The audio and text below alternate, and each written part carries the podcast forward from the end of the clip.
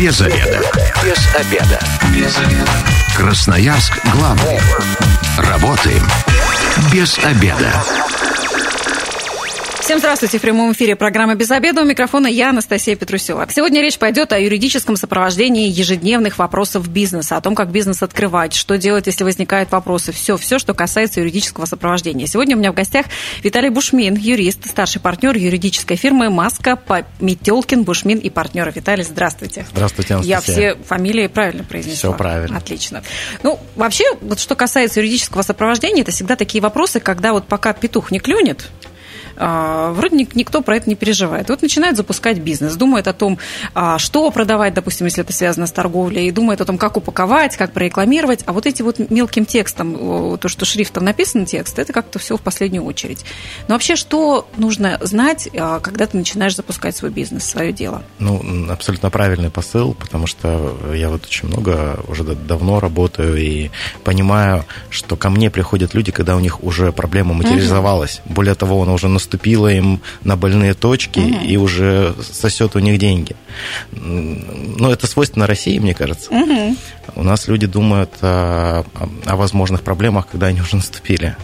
По-хорошему нужно думать об этом заранее и понимать, какую форму бизнеса ты займешь юридическую, какой у тебя будет налоговый режим, какие будут у тебя отношения с твоими контрагентами, какие ты условия будешь писать договор подряда, э, какие будут штрафные санкции, где будут рассматриваться судебные дела, если они вдруг возникнут. Угу. По-хорошему об этом нужно думать заранее. Э, ну, я вот сейчас замечаю, у меня практики около 20 лет, еще замечаю, что вот современные молодые предприниматели, они все больше об этом начинают задумываться на старте, mm-hmm. что на самом деле очень хорошо. То есть они приходят и говорят, вот мы планируем открыть бизнес, посоветуйте нам, какую нам форму выбрать бизнеса, какой нам выбрать налоговый режим, сделайте нам основные документы, которые будут нашу деятельность регламентировать угу. с работниками, с контрагентами, с государственными органами и так далее. Э, ну, я вот сейчас замечаю, что появляются такие предприниматели, которые начинают об этом задумываться. Виталий, но это какие-то серьезные предприниматели? Или, допустим, те, кто захотел открыть кофейню или продавать хот-доги? Нет, это абсолютно молодые предприниматели, которые об этом задумываются, да. Но их прежде всего интересует вопрос регистрации их бизнеса угу. в какой-то форме, самозанятый ОИП и угу. налоговый режим. То есть, понятно, маленький бизнес, у него контрагентов мало, но с населением в основном работает с государственными органами. И им на старте, в общем-то, особо думать э, ну, о каких-то сложных юридических конструкциях не нужно. Поэтому, как правило, если бизнес там малооборотистый, а, до 2,4 миллиона рублей в год, и у них нет наемных сотрудников, они сами работают, то это, как правило, им больше подходит режим самозанятых. Угу. Это то, что вот с 2020 года стало доступно у нас в Красноярске, по-моему, точно. Все да? верно, да. Это, скажем так, облегчает порядок регистрации, не нужно никаких специальных действий предпринимать, никуда идти. Можно через банк, через приложение мобильное зарегистрироваться, стать самозанятым. Пониженная ставка налога, угу упрощенный режим. Все очень просто и эффективно. И это, я так понимаю, все в онлайн-режиме, там и отчетность, то есть не все нужно верно. куда специально ходить, Не надо никуда ходить, не нужно ничего специально сдавать, угу. все налоги считает приложение. Если расчеты в наличных, то нужно просто в это приложение добавлять соответствующий платеж, он будет угу. автоматически пробивать чек. Ну, очень удобный режим. Ну, вы сказали, это связано с доходом, ну а какие-то сферы бизнеса, которые подходят? То есть, допустим, торговля подходит для самозанятых? Для самозанятых, которые сами производят свои товары, угу. подходит. Подходит для услуг выполнения работ. Угу ну, есть целый перечень, для кого не подходит, с ним нужно внимательно ознакомиться. Ну, например, не подходит при аренде нежилого помещения. Mm-hmm. Если вы сдаете в аренду нежилое, вам не подходит. Если вы перепродаете чужие товары, вам тоже не подходит. Ну, э, я так думаю, что... Вот здесь как раз нужна помощь э, юридического консультанта. Угу. То есть, э, да, можно прочитать, это в интернете в целом доступная информация, в налоговой вас даже проконсультируют. То есть у нас государственные органы в этом смысле предприниматели пытаются защитить. Они проконсультируют, объяснят, подходит, не подходит этот режим, но за этим нужно следить, потому что есть такие предприниматели, у меня вот есть история, а, он и свои продавал, и чужие товары продавал. Так. А, соответственно, режим-то разный и для чужих, и для своих. И в итоге налоговая ему пересчитала налоги, и ему было очень неприятно от этого. Самое интересное, что налоговая как-то вообще про это узнала. да, начнем с этого. Ну, про, про, ну иногда проверяют. Я напомню, телефон прямого эфира 219 11 10. Сегодня говорим о юридическом сопровождении ежедневных вопросов бизнеса. Но вот вы сказали про то, что в самом начале вообще важно обратиться а, к юристу, чтобы он сказал хотя бы, а, какой э, вид юрлица нужно оформлять. Да, безусловно. Не вид юрлица, вид а, взаимодействия. Взаимодействие, так. А, Потому юр... что индивидуальный предприниматель – это не юрлицо, это, это физическое лицо, которое имеет соответствующий статус. Ну, так же, как и самозанятый. Да, так. так же, как и самозанятый, тоже физическое лицо, которое имеет определенный статус. И юрист как раз может здесь порекомендовать, что больше подходит для бизнеса, который ты собираешься открывать. Да, но вначале нужно представить, визуализировать, как модно угу. сейчас говорить, э, какой это будет бизнес, угу. с кем он будет взаимодействовать, сколько у вас будет клиентов, сколько у вас будет партнеров, с кем, где вы будете закупаться, как будете закупаться, где будете арендовать. И от этого уже, от этой модели представляемой, уже можно строить какую-то юридическую конструкцию. Угу. Ну вот если самозанятыми более-менее понятно. То есть это какие-то мелкие а, предприниматели, их тоже так можно назвать. Допустим, девушка, которая печет торт, это точно самозанятые. Те, кто делают маникюр, допустим, да, или там занимают, или парикмахер, это тоже все можно отнести к самозанятости. Тогда ИП. Вот э, кому больше подойдет ИП? Ну, ИП подойдет как раз в тех случаях, когда вам самозанятые не подходят. Угу. Когда вы в ограничения попадаете, раз. Во-вторых, когда у вас бизнес более крупный, когда у вас обороты более 2-4 миллиона. Угу. А, и, ну, наверное, нет партнеров, потому что когда у вас есть какие-то партнеры, там более сложные юридические конструкции применяются в виде ООО, акционерного общества угу. а, и иные.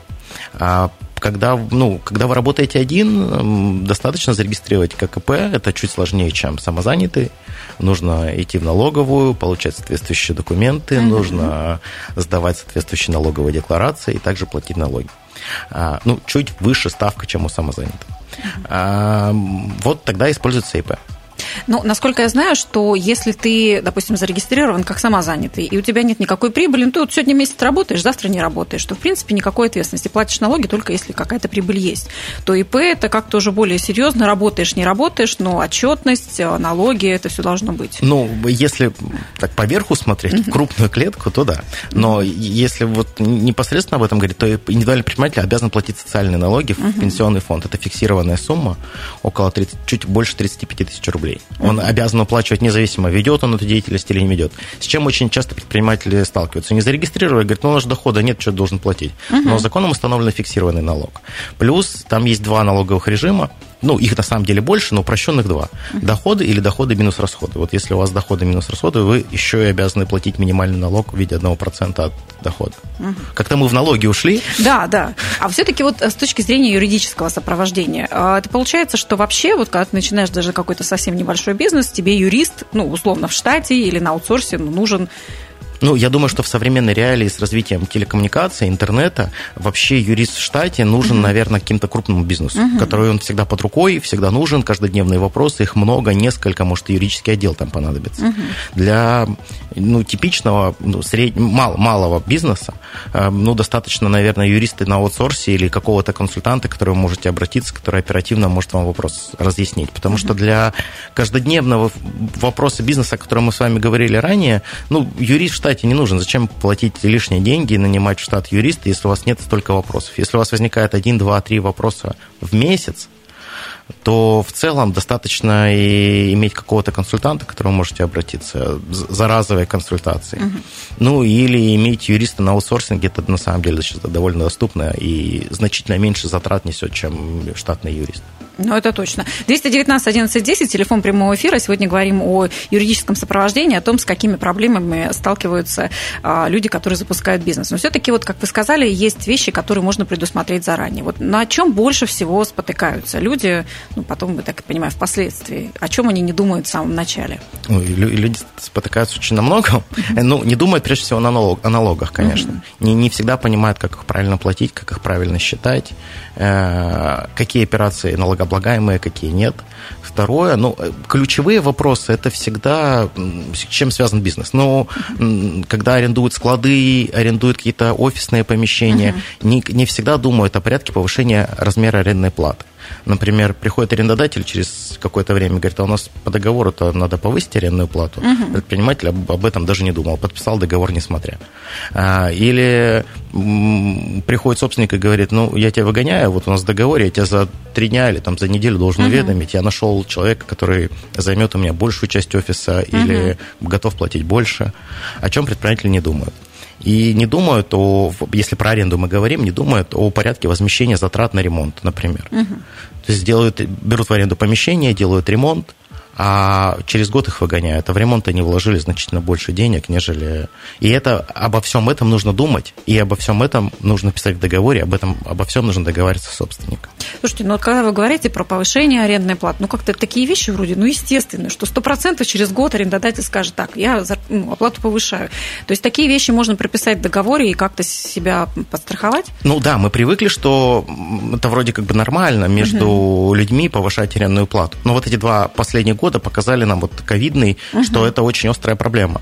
А, когда одни хотят повысить, а другие не хотят. Или наоборот, одни хотят уйти, а вторые не отпускают.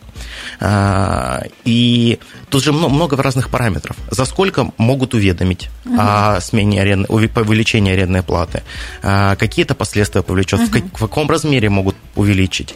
Привязано это к курсу доллара, привязано это к, к инфляции, к индексу потребительских цен, mm-hmm. к какому-то, может быть, э, максимальному ограничению не более чем на 10%. Обо всем это можно подумать, и это все можно зафиксировать в договоре, чтобы потом не возник конфликт между собственником помещения и бизнесом.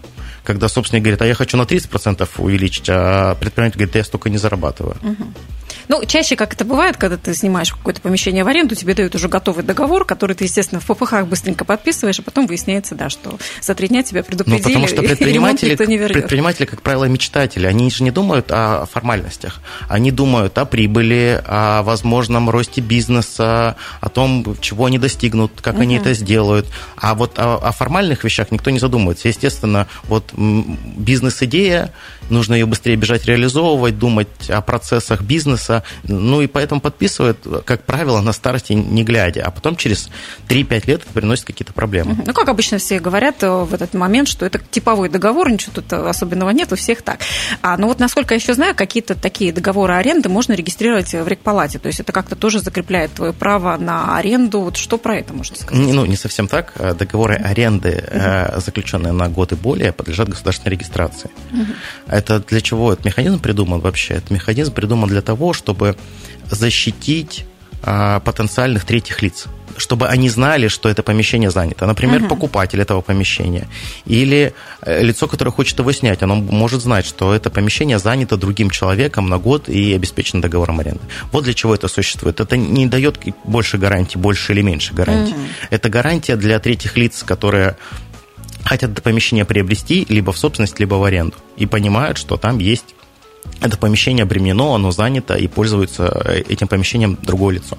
Ну, то есть это не дает тебе гарантию, что ты там три года будешь сидеть по одной и той же цене, что никуда тебя Нет, это не как раз все определяется договором, а зарегистрирован uh-huh. в рекпалате или не зарегистрирован, по существу не имеет да. большого значения. Поэтому, оказывается, на самом а, старте, когда мы вроде так в ППХ выбираем себе помещение для бизнеса, да, или какой-нибудь там отдел в магазине, а, вот такие моменты, как аренда, никаких типовых договоров все-таки не бывает. Каждый договор, мне кажется, должен быть индивидуальный и подходить конкретно конкретно вам а, и вашему бизнесу. Но вот вы когда сказали по поводу налогов, для меня сейчас это удивительно, что юристы тоже в этом помогают, потому что обычно ну, с этим идешь в какую-нибудь бухгалтерскую фирму, э, какому-нибудь экономисту, и он-то помогает рассчитать, э, как тебе дальше с налогами жить. А вот то, что юрист в этом может помогать. Ну, это действительно такая для России очень такой сложный вопрос. Угу. Кто этим должен заниматься? Действительно, многие предприниматели думают, что этим занимается бухгалтер. Угу. И действительно, многие бухгалтера этим занимаются. Но они уже тут не функцию бухгалтера выполняют, а более широкую функцию финансового консультанта, налогового консультанта. Угу. Потому что бухгалтер в чистом виде – это лицо, которое помогает а, формировать бухгалтерский учет, а вот что касается планирования налогов, выбора налогового режима, это уже налоговый консультант. Просто так повелось, что у нас в России бухгалтер в том числе и эту функцию выполняет, и поэтому все привыкли к этому. Но зачастую юристы сопровождают налоговые проверки, ходят в суд по результатам этой как раз деятельности. Но это когда По... уже проблемы начинают возникать. Да, поэтому юристы в этом тоже понимают и должны понимать, и могут помогать. И есть целые специальные юридические фирмы и юристы, которые специализируются чисто на налогах. Вот для меня сегодня это открытие. Я думаю, что для наших слушателей а, тоже, поэтому имейте в виду, что и для налогов вы можете обращаться за юридической помощью. Я напомню, телефон прямого эфира 219 11 10. Мне вот любопытно, если а, вы собственник бизнеса или только собираетесь его запускать, с какими сложностями вы уже сталкиваетесь. И вы вообще можете задать вопрос нашему специалисту, чтобы а, уже как-то себя подстраховать.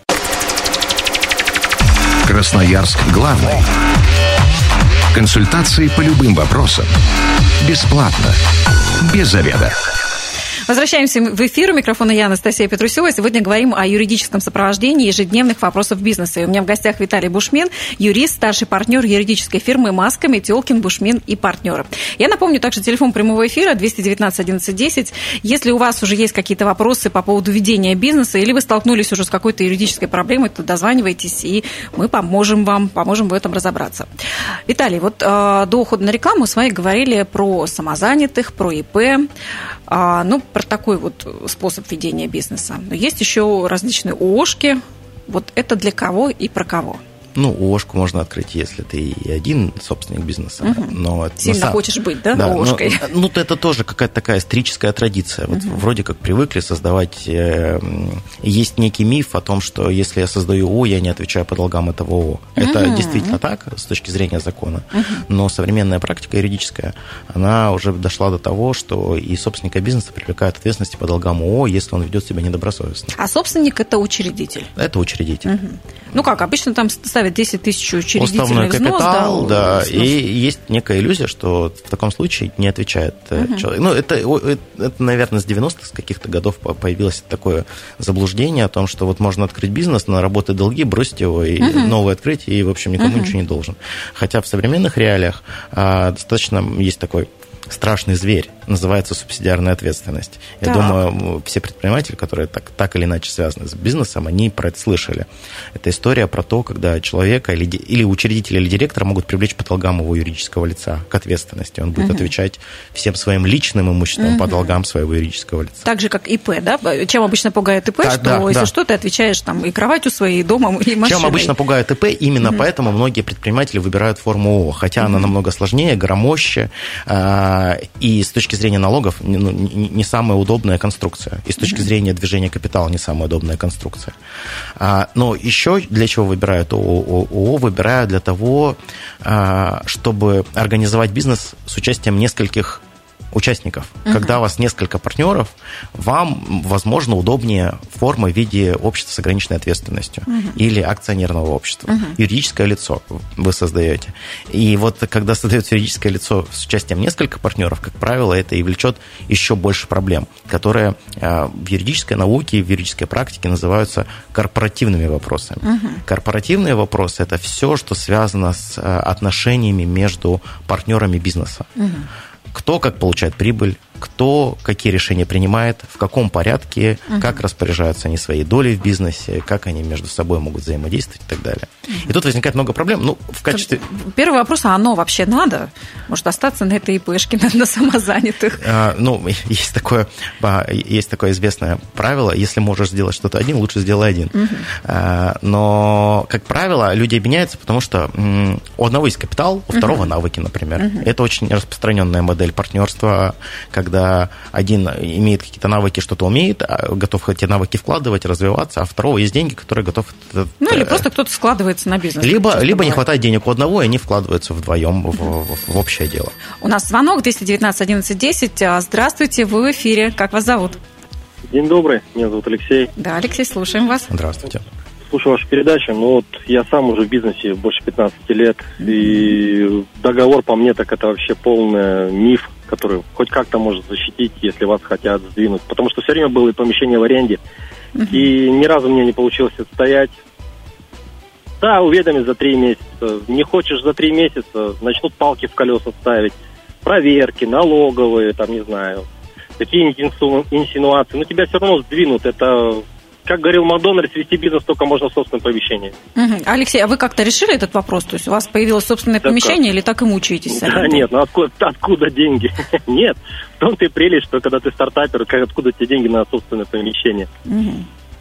Понятно. Поэтому занимаюсь общепитом, и в любом случае, то есть, вот, не знаю, уже у меня пять договоров аренды было, и пятилетние, и сейчас, как правило, все время 11 месяцев, 11 месяцев, 11 месяцев. Угу. Никто больше не дает. То есть изначально диктует условия арендодатель. Угу. Потому что если место интересное, ну ты там не можешь выкручивать, дайте мне 5 лет и с гарантией, что не больше 5% и один раз в год поднятие. Ну, до свидания сразу.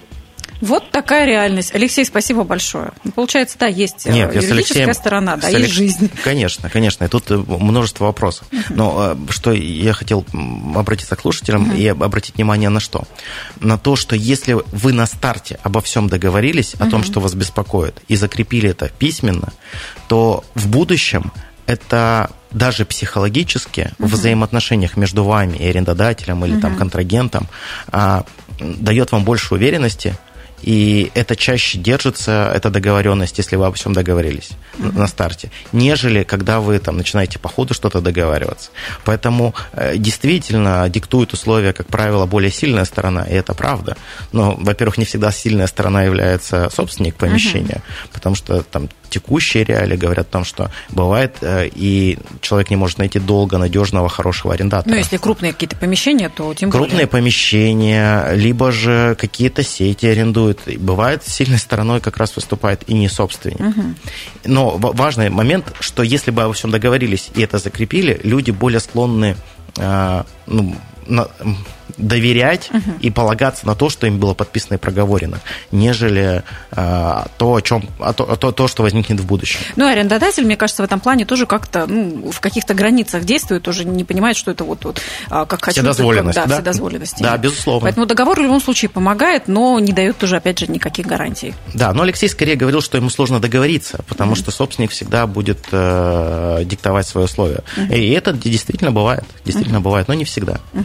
Давайте вернемся к ООО, то есть э, когда мы понимаем, что это будет какое-то партнерство, да, то есть, э, вот, например, э, бизнес друзья начинают, да, то есть это как раз вариант сделать ООО. Или, может быть, сделать ИП и нанять каких-то сотрудников.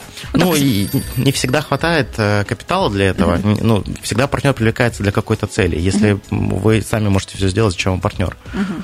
И тут как раз вопрос про договоренность очень подходит с вопросом с Алексеем. Если вы вместе собрались и все спорные вопросы так сказать, на берегу обсудили, угу. у вас в будущем будет меньше сложностей. Ну, у меня есть масса примеров, э, ну, когда партнерство разваливается из-за какой-то ерунды. Когда они собрались вдвоем, один вкладывал деньги, второй вкладывал свои умения, и первый, который вкладывал умения, ожидал, что тот, кто вкладывает деньги, будет вести себя аналогично, будет там 24 на 7 uh-huh. находиться в офисе, посвящать дело бизнесу. А тот, который вкладывал деньги, как только бизнес начал приносить доходы, он уехал на, на Бали, живет там себе и звонит этому в Красноярск, спрашивает, ну что там, когда деньги мне uh-huh. пришлешь? Естественно, первого это сильно не устроило, а второй именно так себе бизнес и представлял. Угу. Почему они об этом не договорились, и в результате все разрушилось. Один начал уводить клиентов, второй начал этот бизнес там пытаться свои деньги оттуда вытащить. Это похоронило бизнес полностью. И мы сейчас обязательно вернемся к этой истории. Мне вот любопытно, чем это все закончилось. А, давайте примем звонок 219 11 10. Как вас зовут? А, здравствуйте, меня зовут Евгений. Да, Евгений, слушаем вас. А могу я какую-то от гостя от нашего вот, консультацию, допустим, получить? Э, ситуация следующая. В конце июня заканчивается договор об аренде, да? Я арендатор. И арендодатель у меня уже за месяц предупредил, что мы с тобой прощаемся. Я завожу другого арендатора, э, поднимается арендная ставка и так далее и тому подобное. Но суть вопроса в том, эм, что когда я год назад заходил, да, 11 месяцев назад, э, я перепокупал готовый бизнес. И бывшие арендаторы сделали там капитальный ремонт. Построили комнаты, все было дорого-богато, санузлы, входные группы, пожарные сигнализации и так далее и тому подобное.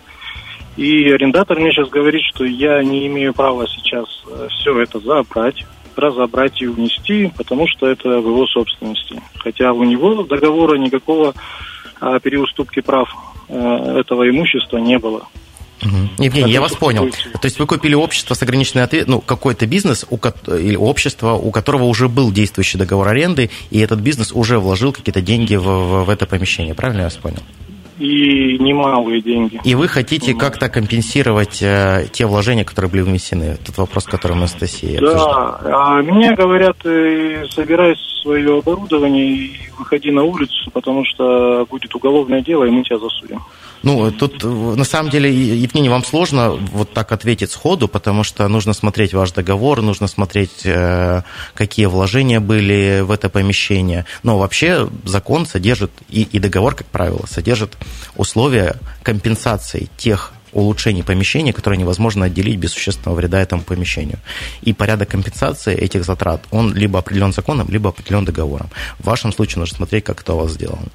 А еще один вопрос, который, может быть, полезен будет вам и радиослушателям, заключается в том, что арендатор, то есть вы, надлежащее исполняющее условия договора, имеет преимущественное право на аренду этого же помещения на новый срок на тех условиях, которые там, новому арендатору предложены, uh если иное не предусмотрено договором. uh Поэтому, Евгений, я вашу проблему понял, но чтобы вам там квалифицированно на нее ответить, нужно ну, достаточно продуктивно поработать и посмотреть этот договор, что у вас там написано, какие у вас условия. Ну, в одиночку с этим точно справляться не нужно. Здесь а, действительно нужна помощь специалиста. Безусловно, да. безусловно. Евгений, ну а вам от меня мое только сочувствие, да. Надеюсь, что специалисты вам все-таки в этом помогут. Я напомню, телефон прямого эфира 219 11 10. Сегодня говорим о юридическом сопровождении а, бизнеса. Вот мы как раз поговорили о партнерах и о проблемах, которые, а, с которыми они сталкиваются, когда эти партнеры вдруг расходятся. Про Бали. Да, про Бали. А, так вот, это правда возможно предусмотреть все, когда друзья, допустим, начинают бизнес, и все прописать? Потому что ну, сейчас как, как минимум, брачный договор звучит. Так же, как с вопросом нашего радиослушателя, угу. как минимум это нужно проговорить. И это можно зафиксировать, что угу. один несет только финансовое участие, а второй несет участие там, интеллектуальное. Угу. И, там же много вопросов возникает сразу же. А будет человек, который работает, зарплату получать, или он только будет прибыль получать от этого бизнеса. Угу. А второй будет прибыль получать, или он тоже будет зарплату получать. Ну, по- по-хорошему, тут, тут работает генеральным директором, условно, он же еще зарплату должен получать. Угу. Или он еще там менеджером подрабатывает. И, и эти вопросы же тоже важно все проговорить. Мне кажется, э, на самом начале, допустим, какой-то это стартап, да, они вообще не знают, будут ли они на нем зарабатывать. И пока денег нет, вроде как-то все получается. Но когда как раз прибыль э, появляется, вот тут начинаются все проблемы. И сложности, безусловно. А, то есть, как я говорил, все предприниматели, многие, они идеалисты, они думают о развитии бизнеса, о вложении капитала, о получении дохода угу. на единицу продукта и так далее, и так далее, и так далее. Никто не задумывается о том, э, ну, как, как с этим работать, что будет дальше и так далее, как решать эти проблемы, сложные вопросы. Но есть же еще и такие житейские вещи, да, которые тут подключаются, что, допустим, не только а, на твоем партнере заканчиваются эти проблемы, у партнера есть семья, наследники, вот э, что с этой стороны? И это тоже очень важный вопрос. В интернете много таких историй на глобальных компаниях, угу. которые, наверное, уже должны были точно об этом подумать. Когда наследники начинают делить бизнес, ругаться с партнерами. Угу. Вот в моей практике есть такая история. Был бизнес, 50 на 50, были доли. И один из участников умер этого бизнеса. Угу. Пришли наследники, трое наследников. Угу. А, и говорят, значит, мы теперь тоже будем бизнес угу. с партнером вести. А партнер говорит, а я с вами не хочу бизнес вести. И началась корпоративная война между этими наследниками и этим партнером, которая в итоге этот бизнес разрушила до основания. И в итоге ни первые, ни вторые не получили. Но если бы партнеры думали об этом заранее, они бы договорились, что если один умирает, то второй выплачивает компенсацию. И э, наследники не входят в бизнес. И это можно предусмотреть, юридически закрепить и определить эту формулу расчета этой выплаты. Можно договориться о разделе в случае, если жена претендует на ну, этот да, бизнес. Ну да, не обязательно умирать, можно супруг. же развестись. Да, да, безусловно. А давайте примем звонок 219 11 10. Здравствуйте, как вас зовут? Здравствуйте, меня зовут Михаил. Да, Михаил, слушаем а, вас. У меня тоже есть бизнес, или ну, как услуг uh-huh. монтажных. Uh, у меня вопрос такой, я вот каждый раз слушаю, и особенно про партнеров, да, вот есть два партнера, uh, кто будет на зарплате, кто будет получать прибыль. Вопрос, как с юрлица, конкретно с ООО, да, который на УСН, как человек может извлечь из компании из юрлица прибыль? То есть вот заработали 3 миллиона, поделили по полтора, а как вытащить-то их? Mm. Сейчас я вам расскажу. Как? Михаил, любопытный вопрос. Спасибо, я тоже послушаю. Хороший вопрос, Михаил. Это вот как раз в первой части мы говорили о том, что проще индивидуальным предпринимателям работать, потому что все деньги на счету индивидуального предпринимателя – это деньги этого физического лица. Угу. А все деньги на счету юридического лица – это деньги юридического лица. И чтобы предпринимателям, собственникам этого бизнеса это, эти деньги получить, угу. а, ну, я не буду рассказывать, как делается, потому что делается абсолютно очень, очень неправильно. А. Но а. я вам скажу, как по закону угу. они должны получить эти деньги. Они должны принять решение выплатить дивидендов, угу. а, заплатить с этой суммы налоги в виде налога на дивиденды НДФЛ угу. и распределить эти деньги между собой. Но, как правило, это никто не делает, потому что никто не хочет платить налоги. Ну да. Что неправильно. И все ищут разные способы, как эти деньги с этого юрлица вывести и получить в карман, что, в общем-то, неправильно. Но здесь юристы тоже могут помочь, чтобы элементарно ну, не загреметь никуда да, за такие Безусловно, разные потому что неуплата налога – это уголовный правовой состав, за который даже предусмотрена ответственность в виде лишения свободы. Об этом не нужно забывать. У нас а, так медленно эфир, но уже а, подходит к концу. Остается буквально одна минутка. Виталий, вот хочется у вас такой, а, исходя из вашего опыта и чисто человеческий какой-то совет для наших слушателей. Открываете бизнес, тогда делаем в первую очередь что? Я думаю, что нужно дать совет прежде всего юридический. Я думаю, что совет должен быть прежде всего бизнес-совет. Угу. Бизнес-совет должен заключаться в том, что прежде чем открываете бизнес, вы должны предусмотреть то, как этот ваш бизнес будет развиваться, сколько ваш планируемый доход, под это подбирать соответствующее юридическое лицо, под это подбирать соответствующий налоговый режим. Угу.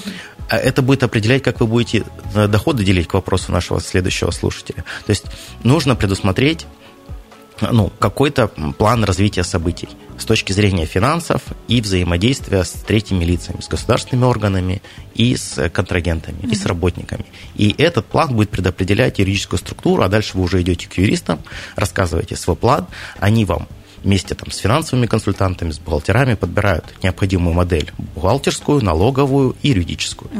Ну, слушайте, меньше романтизма, больше профессионализма, да. Если вы романтик, ну, точно обращайтесь а самое, тогда к самое главное, простите, вот маленькая ремарка, это будет стоить дешевле, чем потом разбирать эти проблемы в будущем. Это точно. Виталий, спасибо большое. Напомню, что у меня в гостях был Виталий Бушмин. А, ну что, все наши выпуски, в том числе и этот, а, будут опубликованы на нашем сайте 102.8 FM. Без